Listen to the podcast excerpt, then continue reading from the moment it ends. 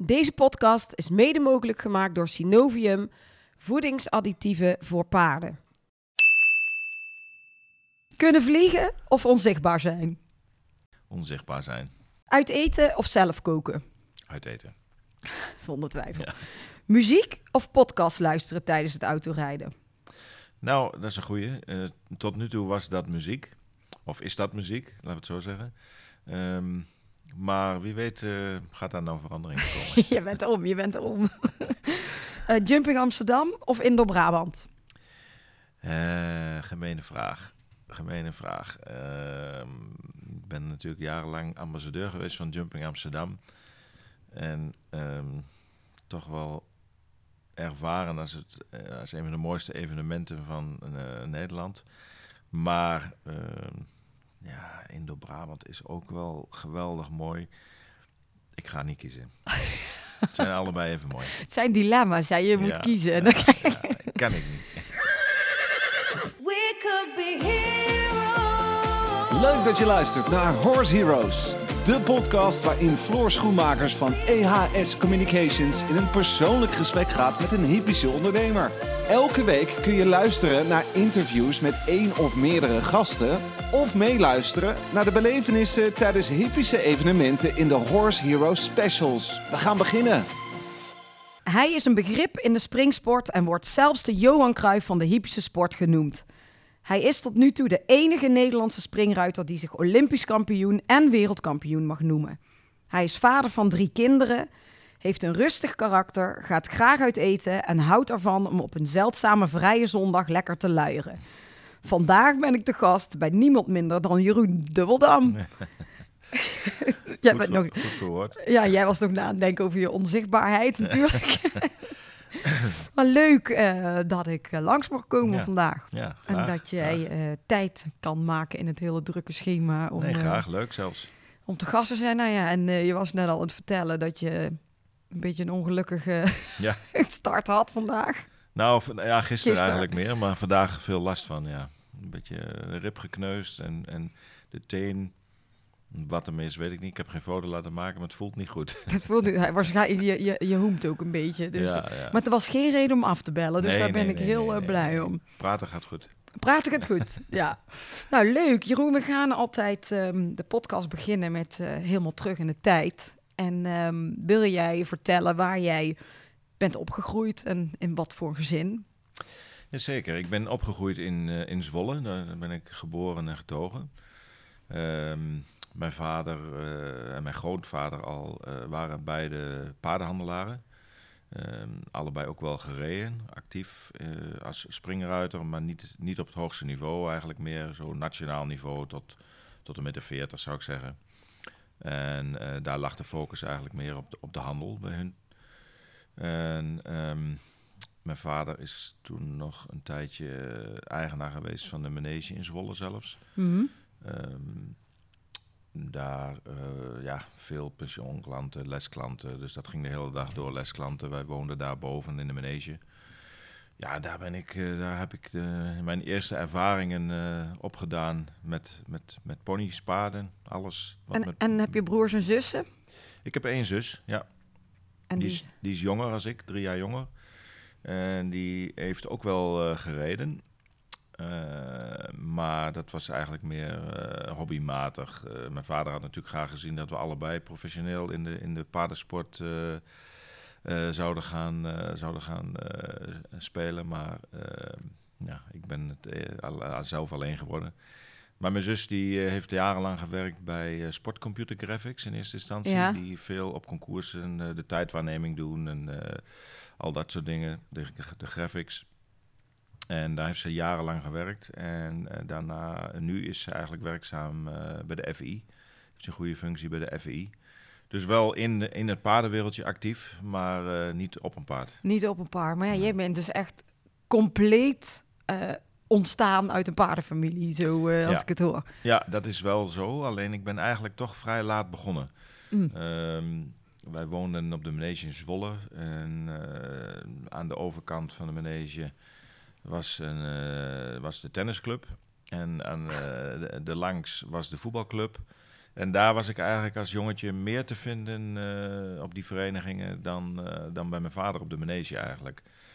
Ach ja, op de manege vroeger, dat was toch eigenlijk, en dat zie je eigenlijk nou ook wel, toch meer meisjes die op die maneges lopen. En Ja. dan, ja, ik weet niet, het, het, het, het trok me gewoon niet zo. Ik, ik, ik vond dat niet wat, en met die, met die ponies poetsen en zo, dat was sowieso mijn ding niet. en eh, dus eh, ik, ik, werd niet, ja, ik was niet direct verliefd eh, op, op, op, de- op het paardenwereldje, laat ik het zo maar zeggen. Dat is later natuurlijk wel gekomen en dat is nog steeds het geval gelukkig. Ja. Maar dat was vanaf begin af aan eigenlijk niet zo, terwijl we gewoon op de manege woonden.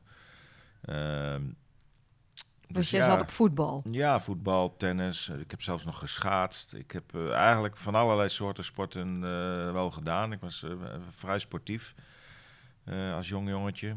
En ja, ik was ook overal wel fanatiek mee. Ja. Wat ik deed, wou ik, wou ik goed doen. Ehm, maar ik ben toch wel blij dat ik uiteindelijk toch voor de paardensport gekozen heb. Want ik denk toch dat ik in een andere sport waarschijnlijk niet zo ver was gekomen Als- als, dat ik nu in de paardensport ben gekomen. Dus ik- uiteindelijk, door natuurlijk veel aandringen van mijn vader, want die, ja, die zag natuurlijk niks liever als dat ik eh, in de paardensport actief zou gaan. Mhm. Maar dat heeft echt wel eh, tijd geduurd voordat, eh, voordat die ommekeer kwam, zeg maar. Ehm, mijn heeft daar ook een aandeel in eigenlijk, want die begon eigenlijk wel direct met ponyrijden. En ik deed toen eh, ja, van, van alles, eh voet, nou, wat ik al zei, voetbal, schaatsen. Ik Mhm. was toen op dat moment eigenlijk, eh, toen mijn zusje aan het ponyrijden was, was ik vrij actief met, met schaatsen. En dan hoop trainen en vaak met Kijk, schaatsbaan. ik, al en, even, ik zie jou al voor me op de schaatsbaan. in, in, in Deventer ging ik dan, Ja. gingen we dan trainen met de club. En nou ja, god, dan had je één keer in de zoveel tijd een wedstrijdje en dan reed je wel of geen persoonlijk record. Nou, daar was het dan eigenlijk. Hè. Eh, En eh, mijn zusje die kwam, ging naar concours en dan kwam ze met bekers thuis en allemaal dat soort dingen. En dan denk ik, jeetje, ik train me eh, helemaal het Lazarus en En nooit een beker. en ik kom nooit met een beker thuis. En, toen, en toen, ja, toen, die, die, toen die prijsjes kwamen van mijn zusje zo binnen de deur, toen dacht ik, hé, hey, die bekers die trokken toch op een of andere manier. Ja. En eh, toen ben ik eh, ja, iets, iets... Ik had natuurlijk wel eens wat op ponies gezeten en zo, en, eh, maar, maar nooit echt actief gereden. En eh, ja, toen langzaam, maar zeker kwam die ommekeer en ja, gelukkig maar. Hoe oud was je toen? Ja, ik denk dat, dat we moeten een jaar of 14 geweest zijn, 14, 15, zoiets. Dat, dat ik echt de stap heb gemaakt om, om actief te... Ja, niet, niet dat ik voor die tijd nooit gereden heb natuurlijk, want ja, als je op de manege woont, dan, Dan rij je wel eens, Ja, dan maar- rij je wel eens. Maar echt, echt fanatiek eh, beginnen te rijden was, was rond mijn 14e jaar, zeg maar.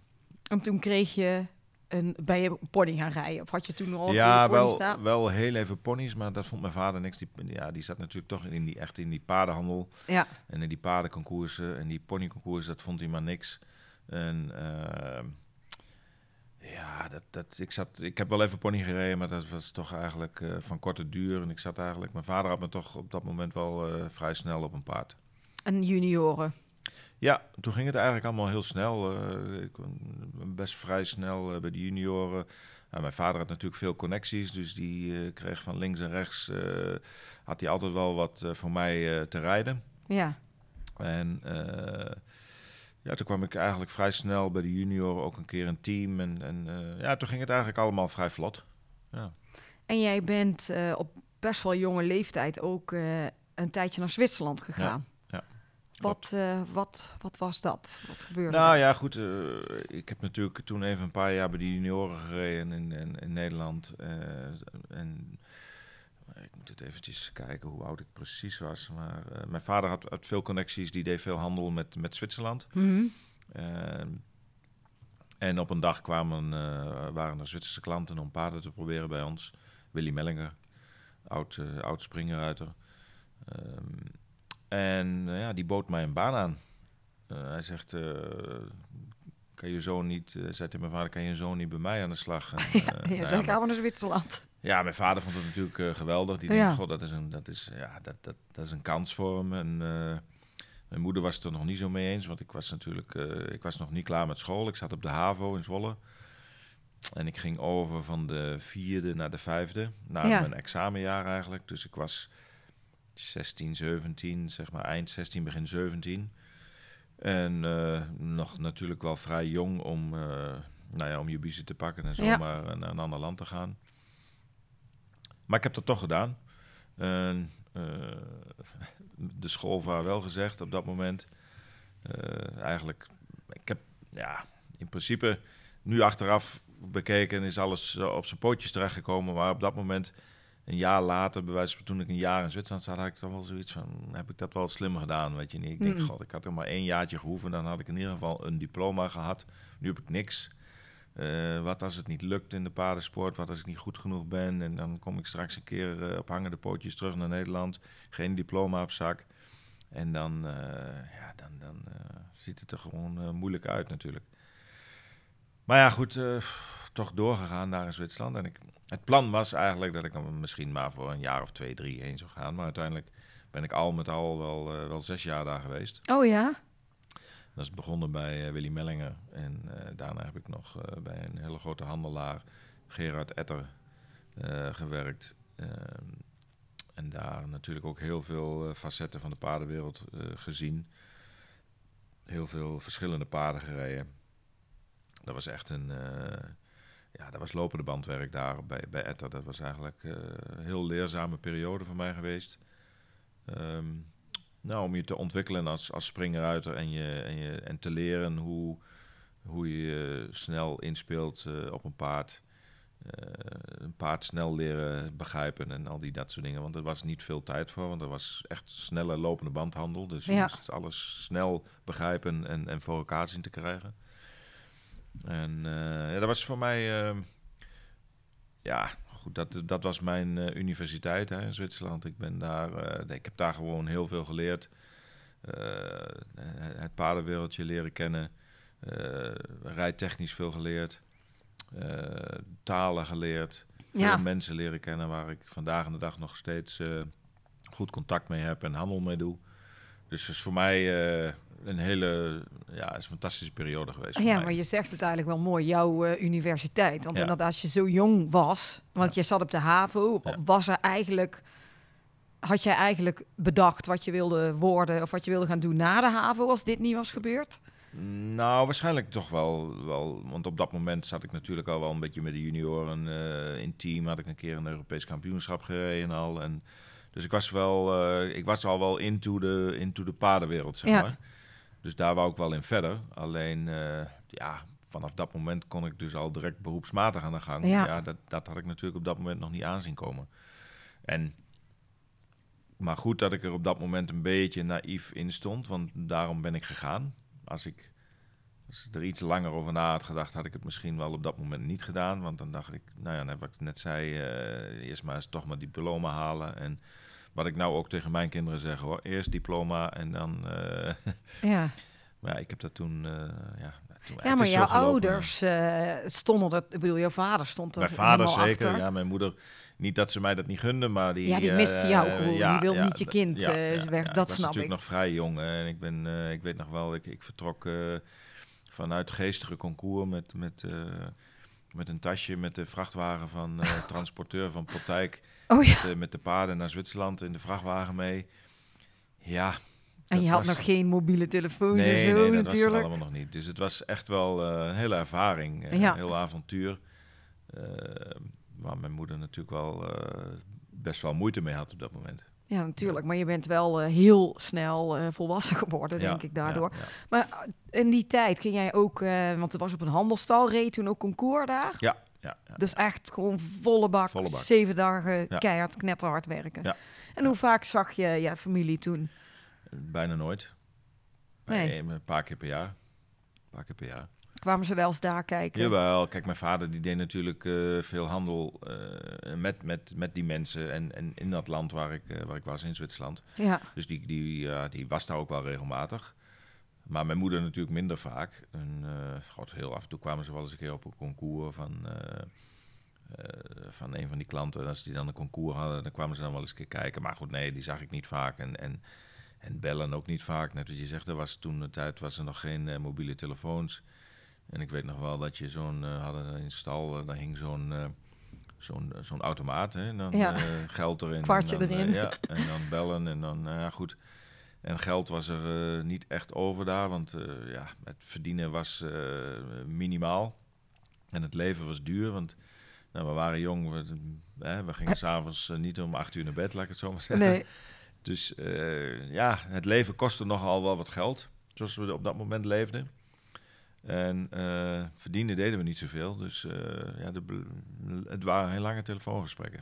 Maar eigen paarden of zo, dat, had je, dat was toen natuurlijk nog niet, want je reed alles voor hun. En Ja. je kwam in, eh in 93, ben je weer terug naar Nederland gekomen. In 94. 94. Ja, of eind 93 dan zeg maar. En toen, toen ben ik, eh, heb ik mij, ja, kwam ik terug naar, eh, naar Nederland, naar Zwolle, bij mijn ouders weer thuis. En, maar toen was je 22, 23. Nee, nee, Of toen was ik, eh, nee, toen was ik eh 20. In 93 was ik 20, ja, want ik ben van 73. Oh, oh, ik dacht dat je net zei dat je een jaar of... Ja, nou goed, maar niet uit. Toen was je 20. Ja, maar ik ben eh, al met al zes jaar in Zwitserland geweest, maar Ja. met een tussenpoze. Dus ik ben in drie, eind 93 teruggekomen. oh ja, dat klopt. En toen ben je weer teruggegaan naar... En toen eh, ben ik eh, in vier eh, heb ik ja ik wou eigenlijk weer terug naar ik had ik nou ja ik heb als je dan praat over wil je ergens wel of niet over praten ik heb eigenlijk eind 93 een, een zwaar auto-ongeluk gehad in, eh, in Zwitserland. En waarbij eh medepassagier eh, ook in de rolstoel terechtgekomen is en nog in een rolstoel zit.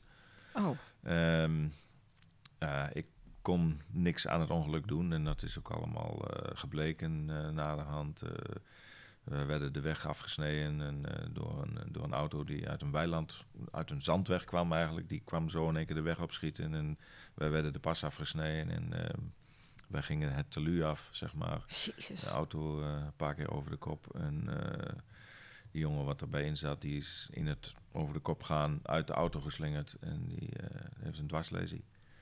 En ik heb gewoon heel veel geluk gehad. En eh, eh, ik heb nog gelukkig nog een heel goed contact met die jongen ook. eh, toevallig dat ik hem gisteren nog sprak. Oh, Ehm, maar er was een, Maar een was een collega hele- Ruiter. eh. Nee, dat was een, eh, een, de vriend van mijn eh groom op dat moment waar ik toen aan het werk was. Mm. En ja, de echt ja, een hele vervelende ervaring is dat geweest.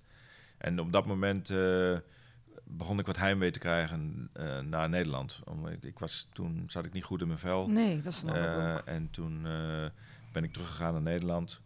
En toen wou ik me eigenlijk gewoon in, in principe gewoon thuis weer vestigen. Maar dat, ja, als je dan drie, vier jaar weg geweest bent, vrij geleefd hebt, dan is het heel moeilijk om weer onder één dak... Onder de je- vleugels, ja. Dat, dat, dat, dat, oftewel dat ik super met mijn eh, ouders door een deur kan, maar eh, dat werkte niet meer. Dat, eh, dat, dat ging niet meer. Je was te, te zelfstandig Ja. geworden. En, ehm, dus ik ben, zijn we op zoek gegaan naar, eh, naar iets anders. En toen heb ik mij eigenlijk al, toen al gevestigd hier op deze stal waar ik nou eh, nog steeds zit. Ja, En eh, we zitten hier nou boven de kantine. Eh, als je achterom kijkt, daar in de, in de woning of in de, in de binnenbak, daar zit achter in de hoek.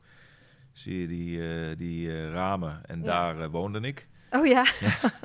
in, in, in de manege. En ehm, deze stal was toen in bezit van Herman Zeiger.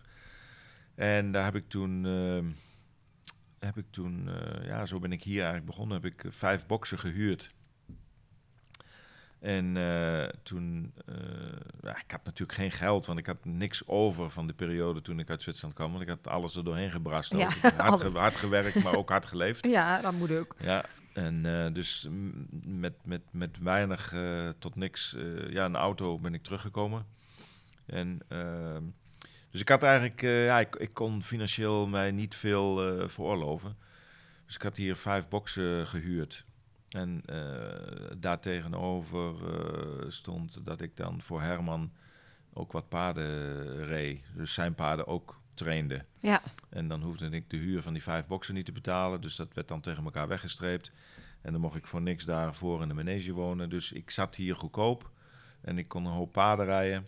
En eh, ach, we deden wel eens een beetje wat handel samen, Herman en ik. En, en zo van lieverlee eh ja, bouw je wat op. En eh, ging dat eigenlijk hartstikke leuk. Eh, ik reed hengsten van hem. En ja, god, van... Dus zo is het eigenlijk gegroeid. En toen dat jaar in 94 eh, kwam ik in, in, in het team van de jongrijders. Toen was ik dan dat jaar 21. En had ik een paard van, van Gerrit Etter, waar ik voorheen gewerkt had. Die had mij ook wat paarden neergezet hier om, om, om voor te Om helpen, te- om aan de gang te komen. En op een van die paarden werd ik toen Europees kampioen. eh, bij de jongrijders in, in Mill Street in, in 1994 was dat. Ja, en toen kreeg ik nog een heel, heel lucratief aanbod vanuit Zwitserland. Eh, van de heer Liebherr, van de Liebherr. Ja, En dat was heel, eh, een heel interessant aanbod. Ik was natuurlijk Europees kampioen geworden en, en hot. En, en daar ben ik toen ook weer op ingegaan. Dat heb ik achteraf eh, veel spijt van gehad dat ik dat gedaan heb. Weliswaar verdiende ik toen wel heel veel geld. Ehm, ik had geen kosten. Ik had het- een heel mooie manege. Was het. het was allemaal fantastisch voor elkaar.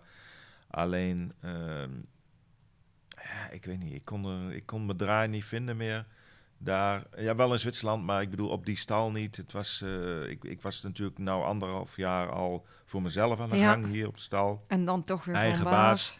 En dan weer terug voor een baas werken. Ging niet meer. Ik, ben, ik heb er ook maar, eh, ik, ik ben er denk ik ook maar eh, een jaartje geweest. Wel geld verdiend. Ja, maar, Maar dat was niet het belangrijkste. Nee, geworden. maar Nee. dat is wel mooi dat je dat zegt. Nee, het was, ik, ja, het was een wereldbaan, maar ik kon er niet gelukkig van worden. Nee, Ik had goede paarden, ik had geld, alles was voorhanden. Maar het, was, het werd hem niet. En toen ben ik na een jaar weer teruggegaan. En ik heb Herman gebeld. Ik zeg, kan ik weer terecht? ik wil gewoon terug naar, mijn- naar mijn vijf Ja. eh, boksen. Ja. En eh, Ja, ja. En toen ben ik weer hier terug op stal eh, gekomen. ja, mooi. En alles ging weer eigenlijk verder zoals het voorheen was. En ja, vanuit daaruit is het eigenlijk allemaal gegroeid. Ja, want wat eh, gebeurde er toen je hier weer was? Toen, Ja. eh, Nou ja, toen was het net wat ik zeg, toen ben, hebben we de draad gewoon weer opgepakt Ja. als, eh, als, als toen, het, toen ik weg ben gegaan weer naar Zwitserland. En ehm, ja, dat ging hartstikke mooi. En, en, en, en we hadden paarden en we hadden, we hadden wel succes, weliswaar op nationaal niveau. En, en eens een keer een twee-sterren-wedstrijd. Maar eh, ja, dat ging gewoon hartstikke mooi. En, en, en eh, veel succes met die hengsten gehad van Herman. En ehm, toen waren we op concours in Zuid-Laren. Trouwens, jammer dat dat concours er niet meer is. Dat was fantastisch altijd. Ehm, en dan had je dus eh, internationaal, maar ook nationale rubrieken erbij. En ik reed in de nationale rubrieken mee. En ik, met, met de hengsten van Herman. En ik, ik won bijna alle rubrieken. mm, En toen, s'avonds in de bar, trof ik eh, mijn nu ex-schoonvader, eh, helaas eh, onlangs gestorven, Benny Holtkamp. En die, en die trof ik daar in de bar s'avonds, gezellig, een biertje erbij. En hij zegt, goh, hij eh, mooi of niet, je hebt goed aan het draaien, je, je wint veel proeven en dit en dat. En hij zegt, zou je niet van mij een paard willen rijden? Zei, Ja, natuurlijk wel. Ja, ik pakte op, op toen Ja. ik pakte alles aan. Ja, ik Ja. probeerde alles. En eh er was een paard. eh, en ik, ik, ik wist natuurlijk wel wie Benny Holtkamp was. En die was op dat moment de eigenaar van de paarden van Jos Lansing bij Hans Horn. Eh, Egano en ja, goed, al die toppaarden. En god, die biedt mij een paard aan om te rijden. En, dus, maar ik vroeg ook wel direct van, ja, hoezo? Want je bent toch de eigenaar van de paarden van Jos bij Hans. En ja, dat klopt, zit hij. Maar er is één paard die, eh, ja, Jos heeft er eigenlijk geen tijd voor. En eh, met die stalruiters die er bij Horn op dat moment liepen, was dat paard te moeilijk voor. En eh, ik zoek er iemand voor, want het, hij staat nou maar een beetje in het hoekje en er wordt niks mee gedaan. Nou, ik zeg, stuur maar. Dus ik ben toen met de paard aan de gang gegaan. Binnen, ja, binnen de volgende dag stond hij hier al op stal, hier in Weerslo. En ik ben er direct mee aan de gang gegaan. En had eigenlijk al vrij snel een beetje succes met dat paard. Dus dat was leuk. En Benny werd enthousiast. En hij zegt, goh, mooi, leuk. En eh, vind ik mooi, zegt hij. Hij zegt, eh, ik wil nog een paard voor jou kopen. ja. Nou, ik zeg, ja, ik zeg super, dan moeten we uitkijken naar een paard. En, eh, en toen waren we in Marienheem op concours, dat was in, in 96 denk ik, was dat eh, eind 96 denk ik dat het was. Of, ja. En toen ehm, sprong de Chiem daarmee met Anne van Vulpen. En eh, ik weet nog wel dat hij, eh, hij zat aan de overkant in de kantine en ik was met mijn andere paarden aan de gang en ik kwam in één keer die kantine uit, uitstuiven. Hij zegt, die schimmel daar net in Die de moet baan, die hebben." moet ik hebben zitten, die moet ik hebben. En nou ja, goed. eh, eh, dat was eigenlijk het begin van, van, van alles. Eh, Hoe oud was hij toen, Siem? de Chiem was, was, want het was in december.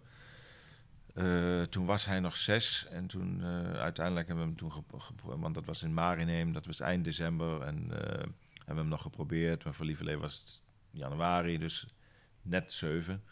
En ehm, ja, geprobeerd en gekocht en ja, toen had ik er twee van Benny hier op stal staan en waaronder dus de Chiem.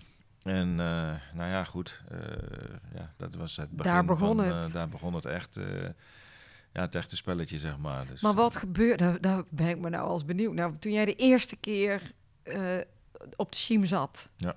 wat gebeurde daar?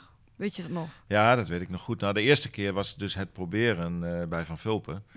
En eh, nou, dat, dat was nog wel... eh, het is maar goed dat Benny al zo enthousiast was over, over de Chiem... dat hij, hij had hem eigenlijk in zijn gedachten al gekocht voordat we erheen reden. Oh ja, Eh, want dat was nog wel, had nog wel heel wat voeten in de aarde hoor. Dat we geprobeerd. Dat was nog wel een beetje een wild gedoe.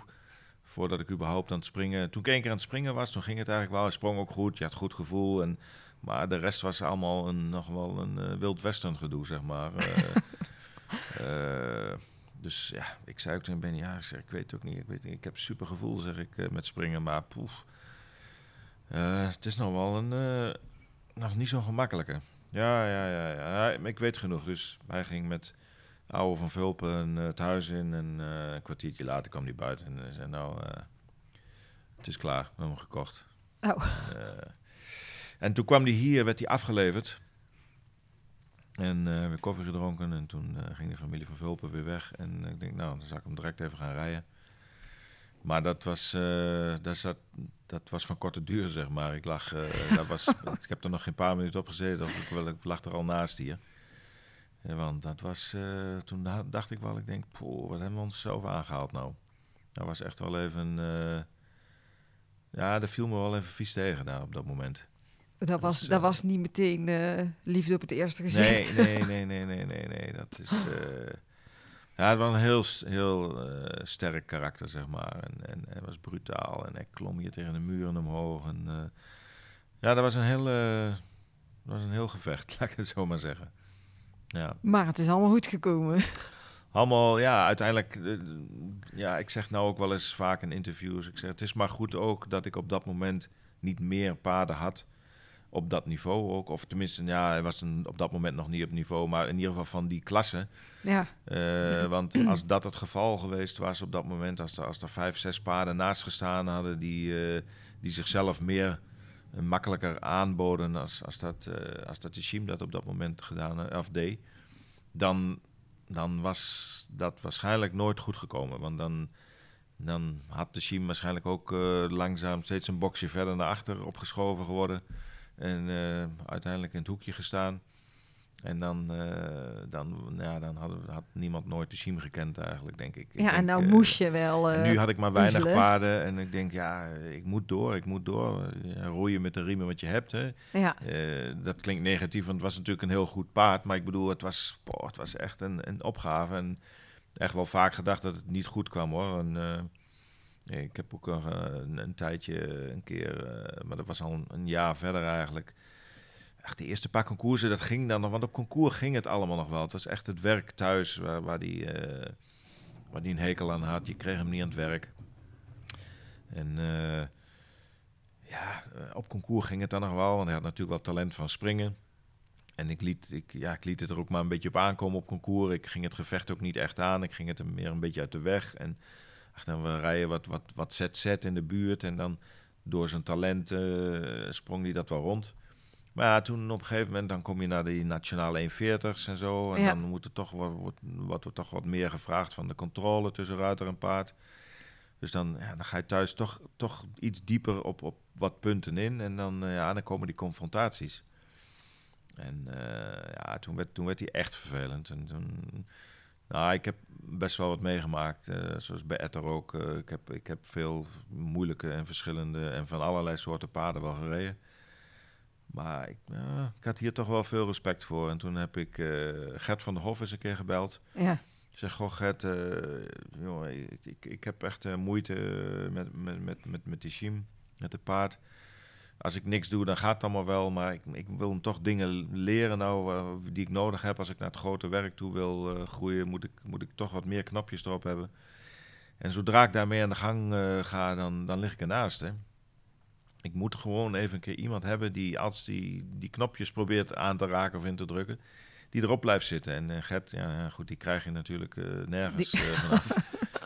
dus die, die, die kwam en eh, nou, dat was dan wel een heel, eh, heel gedoe hoor. Want eh, de bak was, zag er aardig gehavend uit, zeg maar, na zo'n ritje met Gert.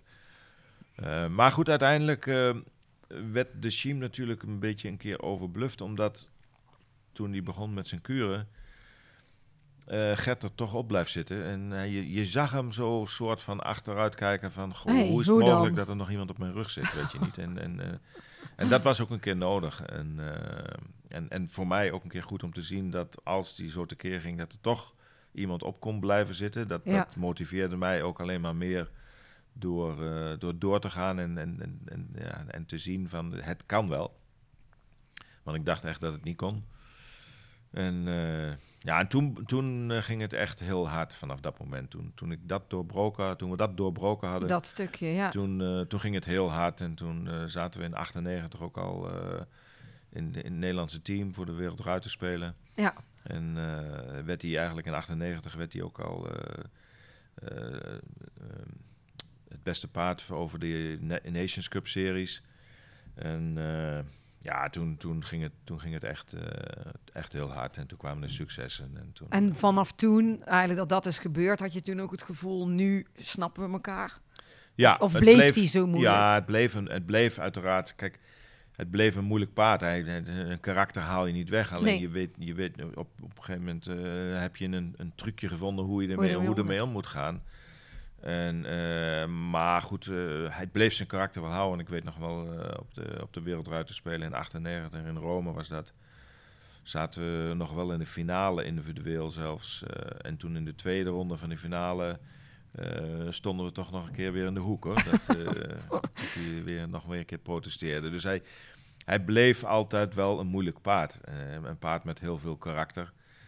Eh, wat op sommige momenten heel lastig was, maar op sommige momenten ook de doorslag gaf eh, tot een groot succes. Ja, en toen kwam eh 2000. Ja, Sydney. ja toen, kwam, toen kwam natuurlijk eh, 2000 Sydney en, en, en de Shim was in, in goede vorm. En ja, ik was heel erg. ik, had, ik was ja, heel veel zelfvertrouwen, omdat ik twee goede jaren achter de rug had. Hoe oud was jij toen? Ik was 26, 27. Ja, maar dat was natuurlijk voor jou Ja. ook de allereerste keer Ja. eh, naar de Olympische Spelen. Ja, ja, En dan met zo'n moeilijk paard. Ja, maar ik had er twee hele goede jaren achter de rug. Dus ik was mentaal, eh, was ik, eh, stond ik er heel goed in. Ja, Ik was zeer zelfovertuigd. En, en de Shim in vorm. En ja, nu zou ik zulke uitspraken nooit meer doen. Nooit meer doen, nu eh, dat je wat ouder en wijzer bent. Maar toen, echt in Sydney, was ik er zo overtuigd van dat ik, eh, dat ik daar ging winnen. ja, dat klinkt heel raar. Ik zou, ik zou die uitspraken nooit meer doen. En als ik iemand nou die uitspraken hoor doen, dan denk ik, man, hou je, Hou je mond. Ja, hou je mond met die rare uitspraken. Maar ik deed die toen wel. En ook wel naar de buitenwereld toe. En, en, eh, Albert Voorn werd helemaal gek van mij. Hij zei, hou je kop. En, ik, en eh, ik zeg maar, je zult wel zien. Ik, zeg, en eh, ik heb ook daar, we zijn toen, nou, oké, een beetje bluff natuurlijk was het wel, maar we gingen, ik nam Albert een paar keer mee, want hij was niet zo van het uitgaan natuurlijk, Albert. En, en, en nog niet natuurlijk, maar eh, eh, ik, ik, wij gingen toen toch vrij regelmatig naar het Holland Heinekenhuis. En ik nam hem ook gewoon mee en hij vond het nog gezellig ook nog. En dan werden die, eh, die eerste week natuurlijk al die sporters geëerd. Dat was eh, Van de Hogeband en Inge de Bruin en Ja. eh, Van Moorsel. En eh, dat was natuurlijk een ongelofelijke speler eh, in Sydney toen. En eh, nou, waren, wij waren daar steeds bij, bij die, bij die huldigingen. We vonden het mooi en eh, gezellig en muziek. En, eh, En was, biertjes, leuk. ja, nou biertjes dat nog niet zoveel, want we moesten natuurlijk nog wel in actie komen. Ja. Maar gewoon wel, we, we, we, we gingen niet maar stijf in ons huisje zitten, onszelf op te vreten daar, want ik denk ook niet dat het goed was geweest. Nee. Maar goed, tijdens de huldiging, ik heb al, ik zei, ik heb wel honderd keer tegen Albert gezegd, hij zei, ik zeg jongen, ik zeg volgende week, volgende week staan wij daar. Ah, ja, je bent net zo gek. En ja, ik zeg, maar je zult wel zien. Ik zeg, wij, volgende week staan wij daar op het podium en gehuldigd met eh, Willem-Alexander erbij. En eh, ik zeg, je zult wel zien. En ik, elke dag zei ik het tegen hem. Ik zeg, het gaat gebeuren. 100 procent.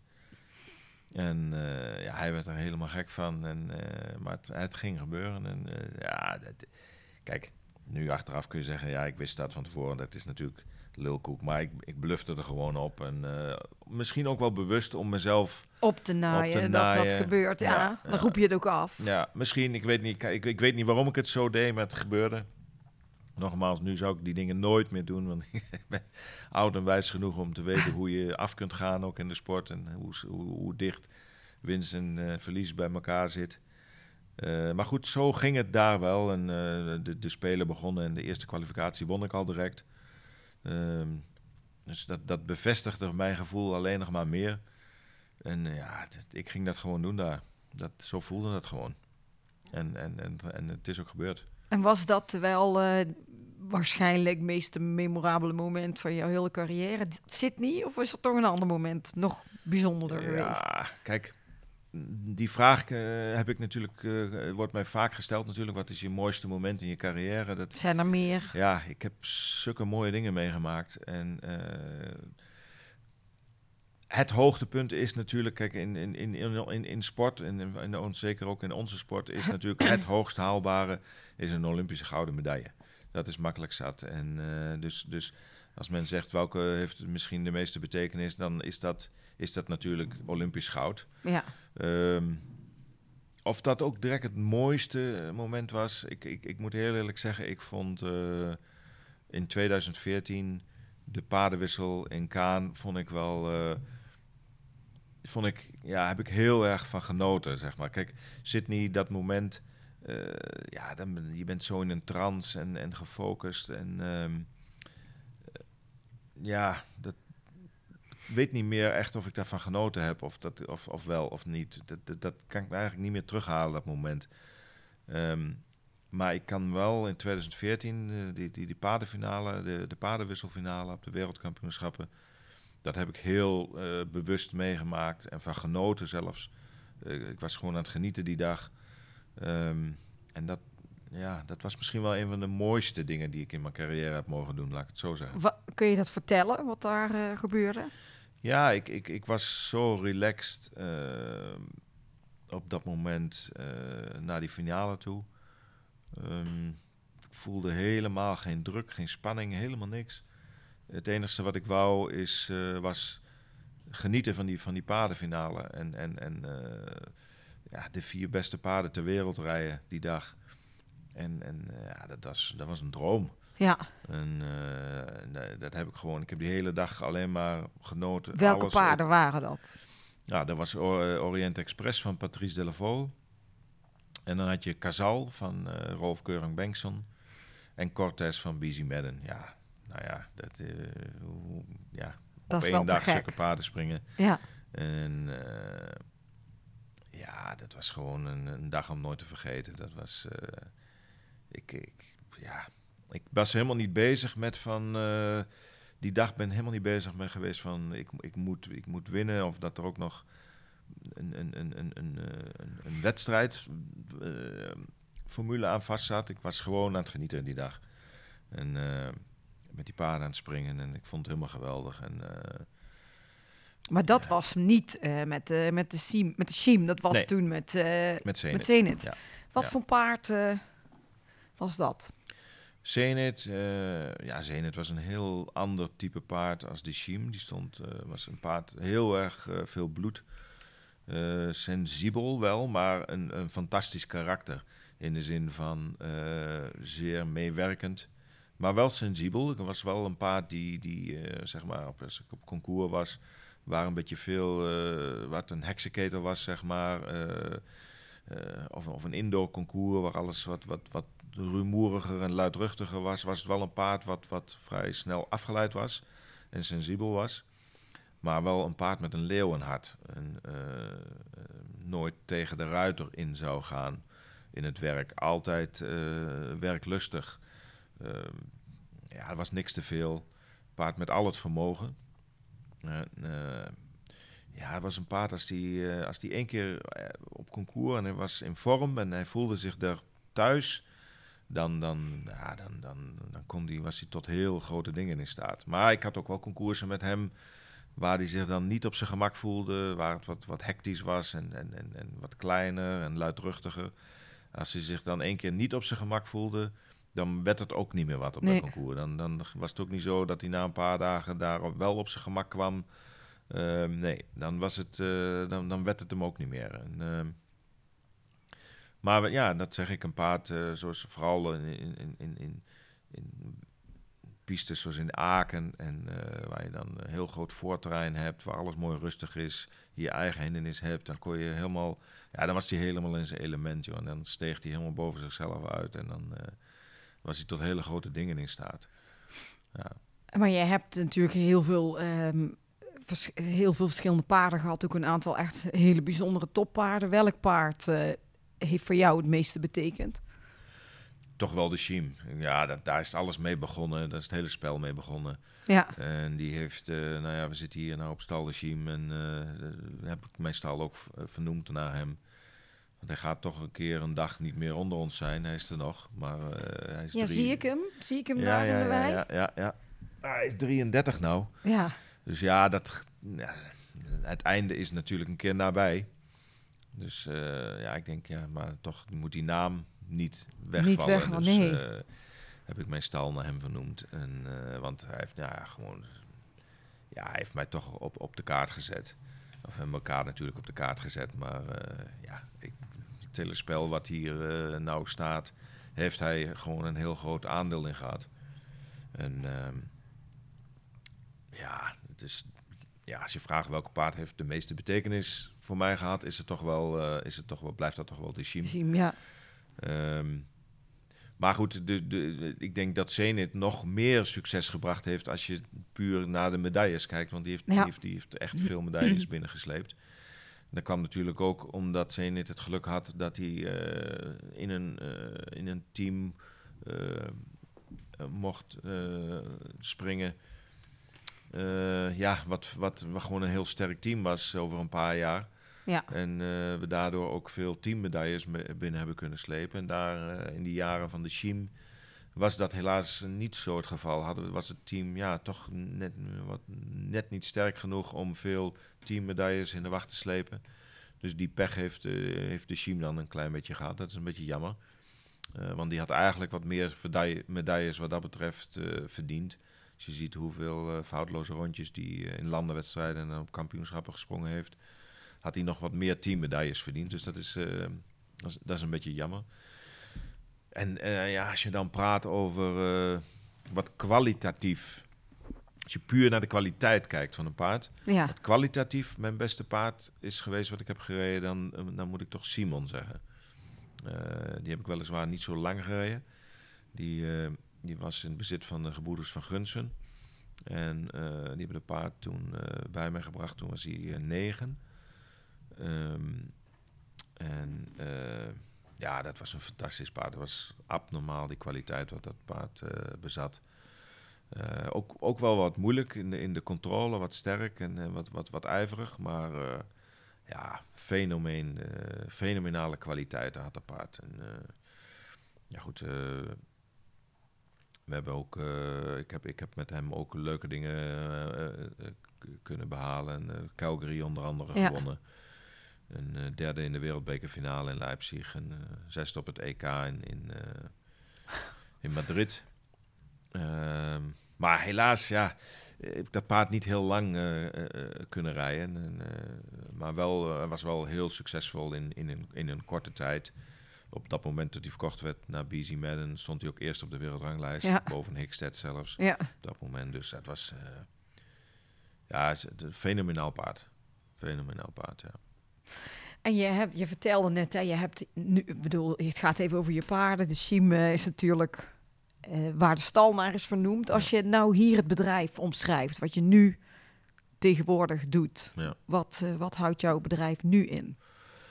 Nou ja, kijk, mijn hart ligt natuurlijk nog steeds bij, bij topsport. En, Ja. maar goed, dat, dat topsport heb je ook een toppaard voor nodig. En dat is niet altijd aan de orde.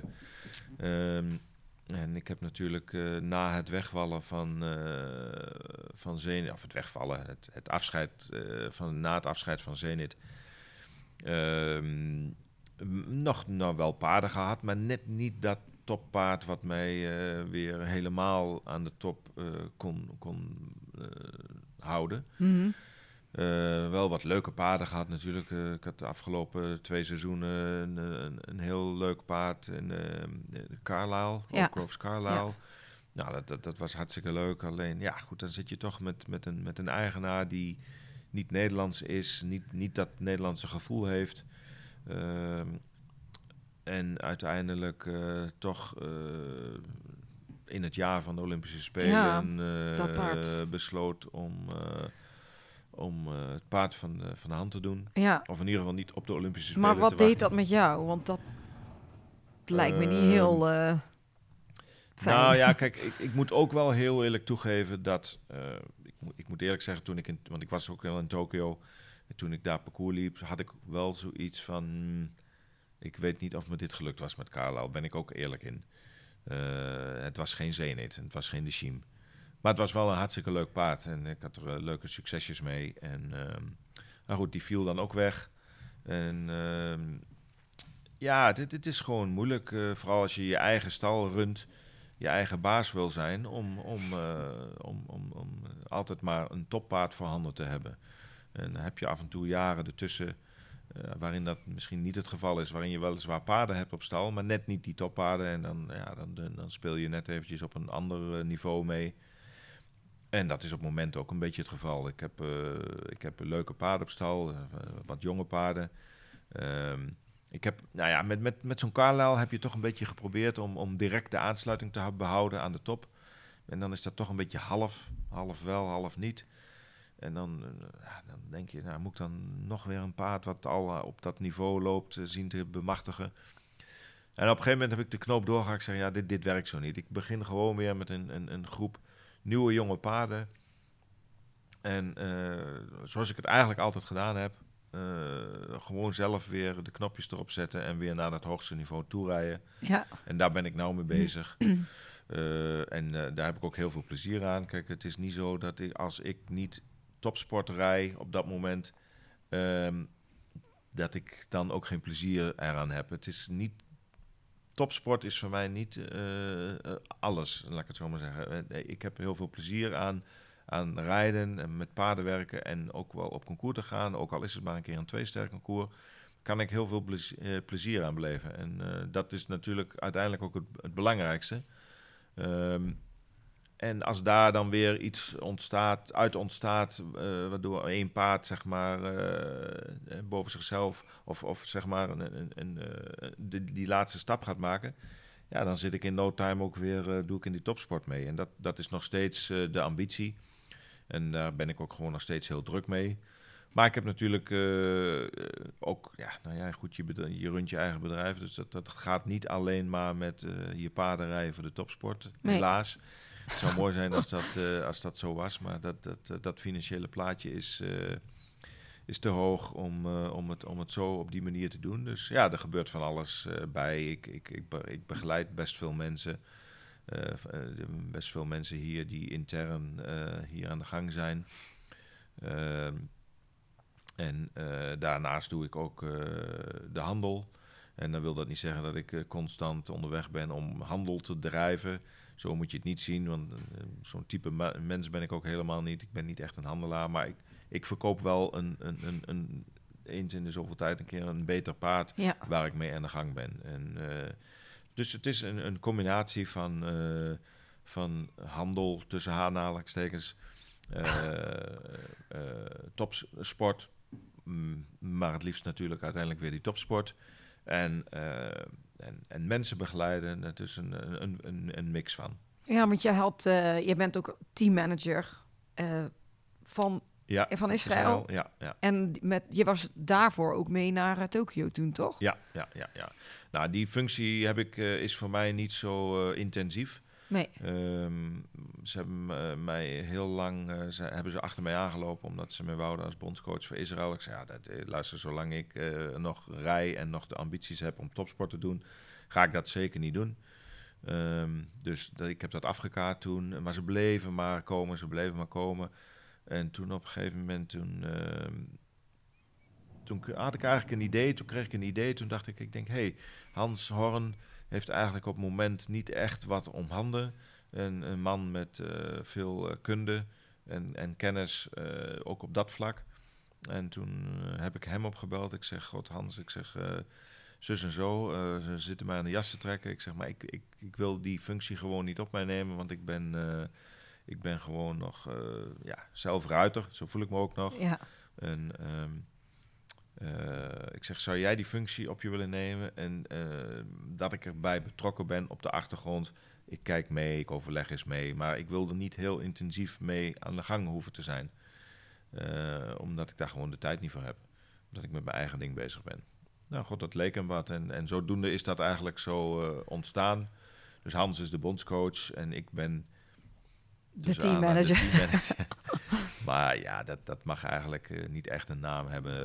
eh, nog niet. Ik kan misschien in, in de toekomst, als ik, als ik wel een keer besluit om, om eh, mijn topsport aan de kant te zetten, dat, dat je daarin meer gaat betekenen. Maar op dit moment mag dat nog niet echt. eh, is, is Hans daar eigenlijk echt druk mee? Ja. En ik kijk op de achtergrond dus een beetje mee en ik overleg eens wat. En, en zo, zo is het eigenlijk de situatie. Maar even een linkje naar bondscoach verhaal. Er is hier eh, natuurlijk ook het een en ander gebeurd in Nou. Nederland. Dat kun je wel zeggen. Wat, eh, wat vond jij daarvan? Nou, ik vond het, eh, het he- het heeft niet echt, je kunt het niet echt chic noemen hoe het allemaal gegaan is. Daar zal inmiddels ook iedereen wel achter zijn, daar ga ik vanuit. Ik denk dat als men de, de tijd terug kon draaien en het overnieuw de- doen, dat het Ja. heel, op een hele andere manier gegaan zou zijn. Ehm, ja, voor mij, kijk, eh, de- iedereen weet wel eh, mijn relatie eh, met Rob Erens. die is heel goed. Die, die is natuurlijk gegroeid door de jaren heen. Ook als je zoveel succes met elkaar ja, hebt. ja, En, en ook, ik heb me in het begin ook wel eens een keer een, een, aanva of een aanvaring, maar een meningsverschil gehad met, met Rob over dat ik het gevoel had van wel en hij niet. En nou ja, goed, dat is ook alleen maar gezond en dat hebben we uitgepraat. En, ehm, en, en, en daarna wisten we eigenlijk ook wel goed wat we aan elkaar hadden. En ehm, we hadden maar een half woord nodig eigenlijk eh, om, om te begrijpen hoe het ervoor stond met elkaar. En eh, dat eh, heeft geleid tot heel veel successen. En ehm, niet alleen met mij natuurlijk, maar, maar met, met, met, met al die ruiters die, die in, in, in, in die tijd van Rob, van, van, vanaf 2005 tot, tot vorig jaar, ja, zijn er gewoon ongelooflijk veel successen eh, geweest. En ehm, ja, als een bondscoach 16 jaar lang eh, aan het roer staat, ja, je kunt niet 16 jaar lang iedereen tevreden houden. Dan, dan Nee, heb je een keer zeven gezichten en eh, voor die doe je het een keer goed en voor die doe je het een keer niet goed. Ja, dat hou je toch. Maar door elkaar heen heeft ik denk ik een ongelofelijke periode gehad en veel succes gekend. Veel waardering ook eh, van, eh, vanuit het buitenland, van buitenlandse collega's, eh, vanuit de pers. ja. Ik vond hem, ik vond hem heel sterk naar de pers toe, wat ook wel belangrijk is. En ehm, ik vind het, nogmaals, ik vind het, ik vind het natuurlijk jammer dat hij niet meer bondscoach is, want het klikte. Ehm, en, maar goed, ik, ik kan ook begrijpen dat als er... kijk, er komt op een gegeven moment ook weer een nieuwe generatie springruiters. En, en, en misschien hebben die wel minder een match met, met, met de bondscoach als, als, als de generatie daarvoor. Ja. En, eh, ja, dat, dat hou je toch. Dat zijn periodes. En dat kan gebeuren. En als er dan ook nog eh, tegelijkertijd ook nog een nieuw, eh, nieuwe mensen aan het roer bij de federatie zitten. ja, dan, dan, dan is het misschien wel normaal of, of, of dat, dat men een verandering wil. Maar de manier waarop Ehm, was je niet Dus zo... dat, eh, dat, daar moet je je dan bij neerleggen en dat kun je dan ook misschien nog wel eh, begrijpen. ja, Alleen, eh, ja, hoe het gegaan is, eh, de manier waarop is, eh, verdient geen, eh, geen schoonheidsprijs en eh, heeft Rob ook niet verdiend. nee, nee, nee. En dat vind ik gewoon eh, betreurenswaardig. En, eh, en dat is gewoon jammer. Dat neemt niet weg dat de volgende bondscoach die nou aan het roer staat, Jos Lansink. Eh, ik bedoel, eh, fantastisch. Ik sprak hem toevallig, heb ik hem gisteren even aan, de- aan de lijn gehad. Ik denk dat hij eh, de- zeker net zoveel kunde heeft als, als Rob. Iedereen zal het op zijn manier gaan doen. Jos zal het ook weer op zijn manier gaan doen. Maar goed, als dan Rob toch weg moest, je kunt geen betere invulling krijgen, een, een, nieuwe invulling krijgen als, Dan Jos. dan Jos natuurlijk. Een man met zoveel ervaring en zoveel kunde, ook op technisch gebied. ja, Ehm, en ook de passie voor eh, kampioenschappen en landenwedstrijden, die heeft hij eh, altijd gehad. Hij, vond het, eh, hij heeft altijd veel waarde gehecht aan landenwedstrijden en aan kampioenschappen. Dus dan zit de juiste man, de juiste man op de juiste pla- plaats, zou ik zeggen. Ja, super veel ervaring en, en, en inzichten erin. Dus ik, ik zie de toekomst ook wel weer rooskleurig tegemoet met Jos natuurlijk. Ehm, en eh, ja, god, eh, ik, ik, ik hoop ook dat ik eh, weer... ik heb op, op het moment trouwens een, een nieuw paard waar ik, waar ik een goed gevoel over heb op dit moment. ja. Ehm, daar mm, heb ik ook even een telefoongesprek over gehad met Jos. Hij belde op, hij belde op over... hij had hem laatst eh, in Lier op, eh, op concours gezien. grote prijs, was hij vijfde in de grote prijs. Dus hij had zoiets van... God, hoe zie je dat voor, voor Indo-Brabant? Nou ja, toen heb ik ook met, met Jos erover gehad. Ik zeg, luister Jos, het is heel simpel. Mijn hart ja, zegt ja, maar mijn verstand zegt nee. Ik- heb één wedstrijd, eh, weliswaar uh, was, was een, een twee-sterren wedstrijd en dat ging hartstikke goed. En ik heb een super gevoel. Maar Indo-Brabant is Indo-Brabant op een vijf-sterren niveau eh, met de wereldtop aan de start. Zo vers ben ik gewoon op dit moment nog niet. Eh, nou, hij kon dat natuurlijk alleen maar waarderen, want hij, luister, hij weet als geen ander hoe, hoe het spelletje werkt. En eh, weet ook dat het zo zit. Eh, maar goed, hij wou, hij wou toch ook mijn gevoel horen natuurlijk. Dus eh, ja, ik, ik ga nou met dat paard eh, naar de Sunshine Tour. Ja, Kan hij mooi op vier sterren niveau, eh, mooi een paar weken achter elkaar acteren. Ehm, en dan eh, terug. En dan is ook al een Nederlands kampioenschap een keer vrij snel. Ga en dan, en dan weet, je, weet je ook een klein beetje waar je staat. En dan, dan, dan krijgt Jos ook een beetje beeld. En dan kunnen we met elkaar eens gaan kijken of dat het, eh, of dat, eh, nou ja, of dat het zin heeft om, om van de zomer met dat paard weer, ver- ja. eh, eventueel een keer weer voor het Nederlandse team weer, weer uit te komen. Dus zo'n gesprek hebben we met elkaar gehad.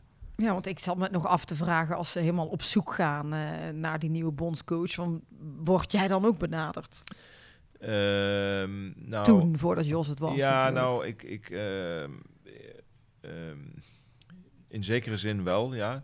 Ehm, mij is wel gevraagd of dat ik eh, op de achtergrond eventueel eh, mee zou willen werken. En mijn naam is ook wel een keer eh, tijdens die vergaderingen gevallen. En ik heb ook wel een keer met Iris Boelhouwer erover gepraat. Die heeft mij een keer gebeld hierover. Of dat ik eventueel, of, of, of ik een optie zou zijn, hè, voor, Ja. voordat ze verder in gesprek zouden gaan, of ik een optie zou zijn voor die functie.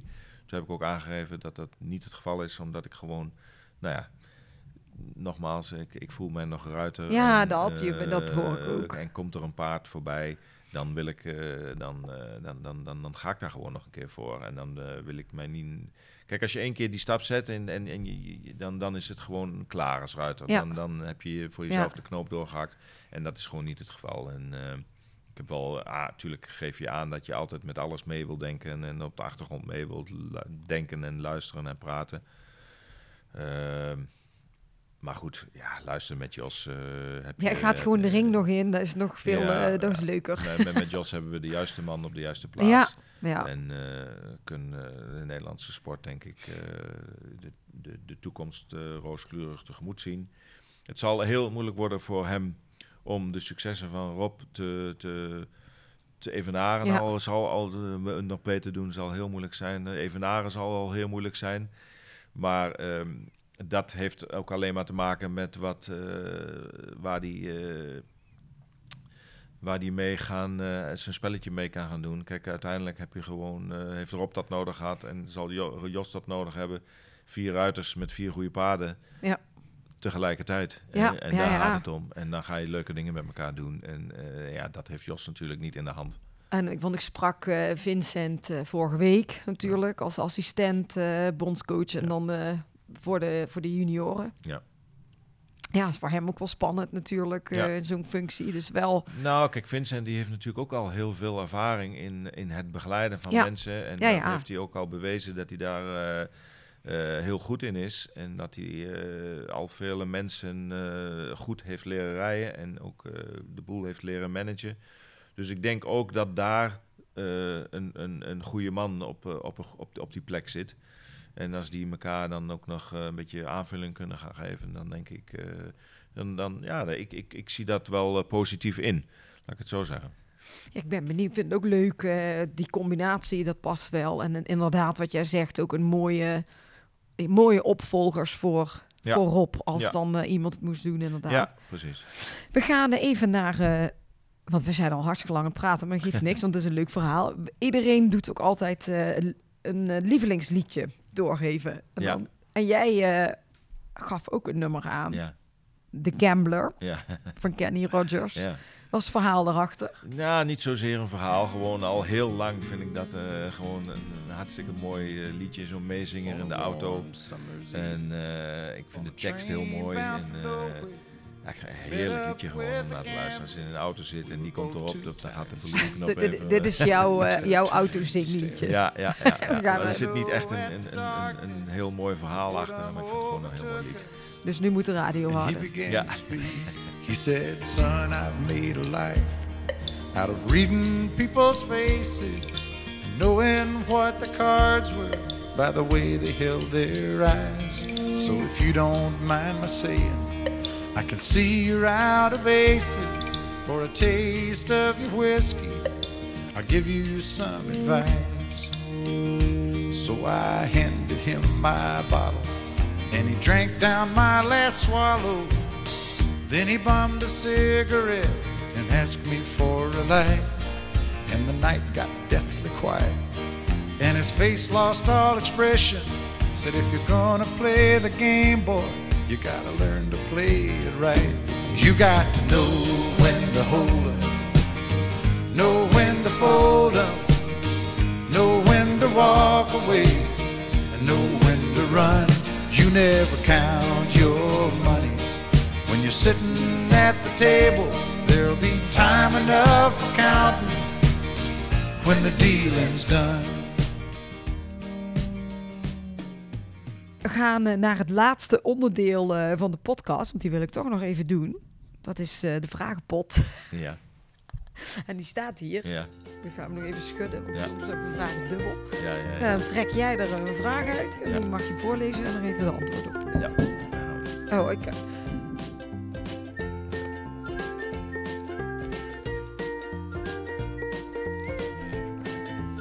geen idee wat er weer op staat. Ja, is- hoeveel paar schoenen heb je? nou, nou dat, dat is eh, wel een leuke vraag eigenlijk. Want ik had eigenlijk eh, voorheen, voordat ik eh, met Annelies samen was, Annelies Vossemans, mijn, mijn vriendin, ehm, gewoon voldoende schoenen, maar niet veel. Gewoon net ja, wat je nodig hebt, zeg maar. Ehm, maar Annelies heeft nogal een beetje een, een, een, eh, een schoenentik, zeg maar. Eh, ze ze zelf ook heel veel schoenen. Zoveel heb ik er niet. Maar ehm, ik heb nou wel voor mijn doen heel veel schoenen. En eh, eh, ach, ik deed toen altijd maar zo schoenen aan. En ja, dat ik denk, ach, dat past wel eens een beetje. En, maar nu is dat helemaal heel geordend. En, die schoenen bij die, eh, dat setje kleren en die schoenen Ja, bij maar dat je kan nooit, kleren. nooit weinig En, schoenen eh, hebben. Ik heb dus nou, eh, ik, ik weet niet hoeveel zijn, maar heel veel paar schoenen. Heel veel paar schoenen. En wat nu vandaag ook weer handig was, de grote laarzen De bewaard. grote laarzen voor je- aan, ja, voor de teen. Ja, ja, ja, want mijn teen die is dik en zwart. Dus ik heb nou een paar laarzen aan die me te groot zijn. Ja, maar het maar goed dat je ze hebt bewaard. Oké, nog een vraag. Ja, ja, ja.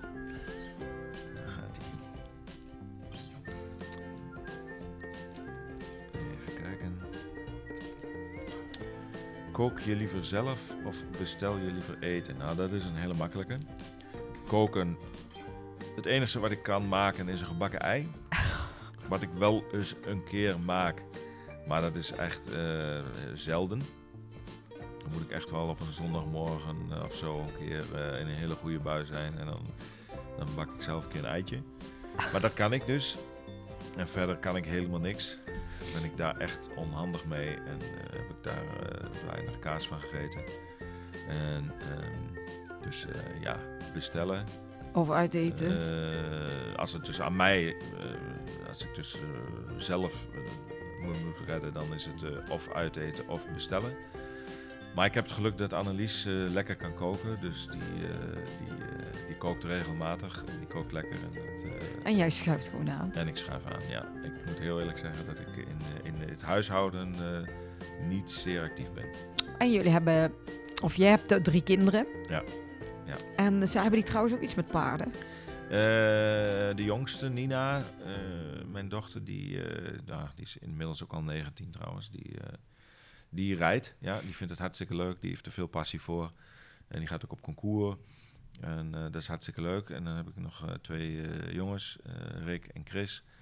Die hebben niks met paarden eigenlijk. Ja, die vinden het wel mooi wat ik doe en die volgen het ook allemaal wel. En, en Rick die heeft, is ook wel bevriend met, met de jonge sporter die ik begeleid. Ehm, dus die, die, die zit er nou wat meer in. Hij zit, hij zit ook nog wel eens een keer op een paard trouwens tussendoor. Ja. Maar ja, dat mag nog niet echt een naam hebben. Maar die vindt het wel leuk, die volgt het wel. Ehm, maar die hebben verder eigenlijk niks met, met, de, met de paardensport. Nee, nee, nee. En, Maar eh, Nina, die gaat, Nina eh, wel, die, die, neemt eh, het allemaal over straks. nou, dat weet ik niet. Ze, kijk, ik weet niet of ze er beroep van wil maken. Maar ze heeft gewoon veel passie aan het rijden. Ze heeft haar eigen paard. En dan gaat ze mee op concours. Eh, ze stu- stude- studeert er gewoon bij naast. Ja. En eh, dat is hartstikke leuk. En eh, ik denk ook, als ik het in moet schatten, denk ik ook dat, dat het zo misschien het beste is om het ook eh, in de toekomst te gaan doen. Zoals ik het bekijk, zou het het mooiste zijn als ze mooi studeren en dan een leuke baan. En dan eh paard erbij naast en dan gewoon... eh, ja, dat is toch jouw advies? Denk ik wel, denk ik wel. Nee, ik- kijk, als ze meer zou willen, zou ik haar niet in afremmen. Daar gaat het niet om.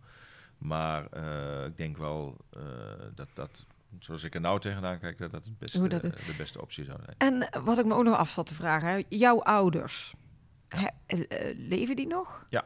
Oh, die leven allebei Ja. nog? Ja, ja, Dus die hebben alles meegemaakt. Ja. eh, ja, ja. dat is wel heel mooi. bijzonder, Ja. ja. Dat is heel mooi, ja. Die, ja, die wonen nog in Zwolle. Ja, En mijn vader komt, is nog wel regelmatig hier. Die, die komt drie, vier keer in de week komt hij hier naar stal toe rijden. ja. Mijn moeder niet zo vaak. Ehm, maar die zijn eigenlijk, ja, die zijn nog goed. Die kunnen nog goed. Die, ja, net wat ik zeg, mijn vader die komt drie, vier keer in de week. Dus toch wel een uur rijden voor hem. En mijn moeder doet eh, veel golven. En eh, ja, dat gaat hartstikke mooi. Die- Maar leuk dat ja. die dat wel allemaal mee hebben gekregen, ja. ook wel, eh, wat er is gebeurd. Ja, Nou, doen we nog één ja. Vraag? nog één vraag. en dan, ehm, dan sluiten we hem af. Een beetje dieper weg, zo op of... Oh, een lange. Als je één ding uit je verleden kon aanpassen, wat zou het dan zijn? Zo. Uit mijn verleden kon aanpassen. Nou, ik heb gerookt als een ketter. nou, dat heb ik dus nou eigenlijk... Ja, dat, is eigenlijk Dat heb je al niet- aangepast. Dit is eigenlijk, eh, dat had ik dus al aangepast. Wat zou ik nog gaan moeten aanpassen uit mijn verleden? Eh, nou, ik ben blij dus dat ik dat aangepast heb, want ik heb echt eh, ik, ben, ik heb veel gerookt. Best lang ook. Ik ben er sinds 2015 vanaf, gelukkig. Ja, Ehm, dus dat is een hele goede aanpassing geweest. En is er nog wat wat ik uit mijn verleden zou willen aanpassen? leren koken. Ja, ja weet ik niet. weet ik niet of dat nou... Ja, want als, ik, als je denken kan, dan ga je het, moet je het ook vaker doen natuurlijk. En dus ik weet niet... Nee, ik ben eigenlijk wel tevreden zo. Ik vind het helemaal goed. Ja. Hey Jeroen, ik eh, wil je hartstikke bedanken voor eh, jouw verhaal. Want ik had nog heel veel meer kunnen vragen, maar ik vind het wel heel leuk om ja, het beginstuk ook, Ja. hoe je dat hebt verteld, om dat eh ja, het keer te einde, dat horen. heeft iedereen eh, vaak genoeg gehoord natuurlijk. Dat weet iedereen. Nee, eh. maar het begin is juist leuk, hoe dat allemaal is ontstaan. En helemaal zo in Zwitserland wel. ik vond het heel mooi hoe je dat omschreef, van dat was jouw universiteit. Want dat is wel knetterhard werken als je zo jong bent. En dan denk ik inderdaad wel dat je daar... dat dat het begin natuurlijk is geweest van hoe jij nu eh, in het Dat leven weet ik staat. zeker, ja. ja. En ehm, deze podcast is eh, mede mogelijk gemaakt door eh, Synovium. En namens Synovium mag ik jou even iets aanbieden. leuk. Die hebben een, iets voor gezond kraakbeen. Ja, ja, ja. En andere vitamines en arnica gel. Dus dat mag je eens proberen op stal. Annika Gel, dat komt van bij mij nou verpast ja, dan kun je op je, op je, op je ribben en op je tenen smeren. Ja, ja. Ehm, als mensen meer over jou eh, willen weten, hè, jou, eh, waar kunnen ze het volgen? Gewoon op social media? Ja, ik heb, we hebben een website natuurlijk, eh, van Stal de Chiem, eh, ook naar, de, naar de stal vernoemd. Ja. Ehm, en social media. Eh, ook, eh, ik, ik, ik, ik, doe, ik, doe dat zelf, want ik ben ook ja, met dat. Ja, kijk, ik kan wel wat, maar ik ben er niet heel handig mee, laat ik het zo maar zeggen. Dus eh, iemand doet dat voor mij. Ja, Ehm, en ja, op social media, Instagram, Facebook. komen Onder- kunnen ze daar Sunshine Tour volgen met het nieuwe paard. Ja, onder mijn eigen naam en onder de Stal de Chiem naam. overal zijn we wel te vinden op, op de social media. Nou, leuk. Ik ben heel benieuwd eh, naar eh, wat er allemaal met het nieuwe paard weer gaat gebeuren. Ja, En ja, eh, ik wens jou veel beterschap met, ja, met, je, met je rib en je tenen dadelijk op concours. En super bedankt dat je mee wilde doen. En nou ja, we gaan het weer volgen. En volgende week is er nog een podcast met Jos. Dus ik ben leuk. ook wel benieuwd wat zijn verhaal een beetje gaat zijn. En nou ja, bedankt voor het luisteren weer allemaal. En tot volgende week. Helemaal goed. Joe, dankjewel. Dankjewel. We could be heroes.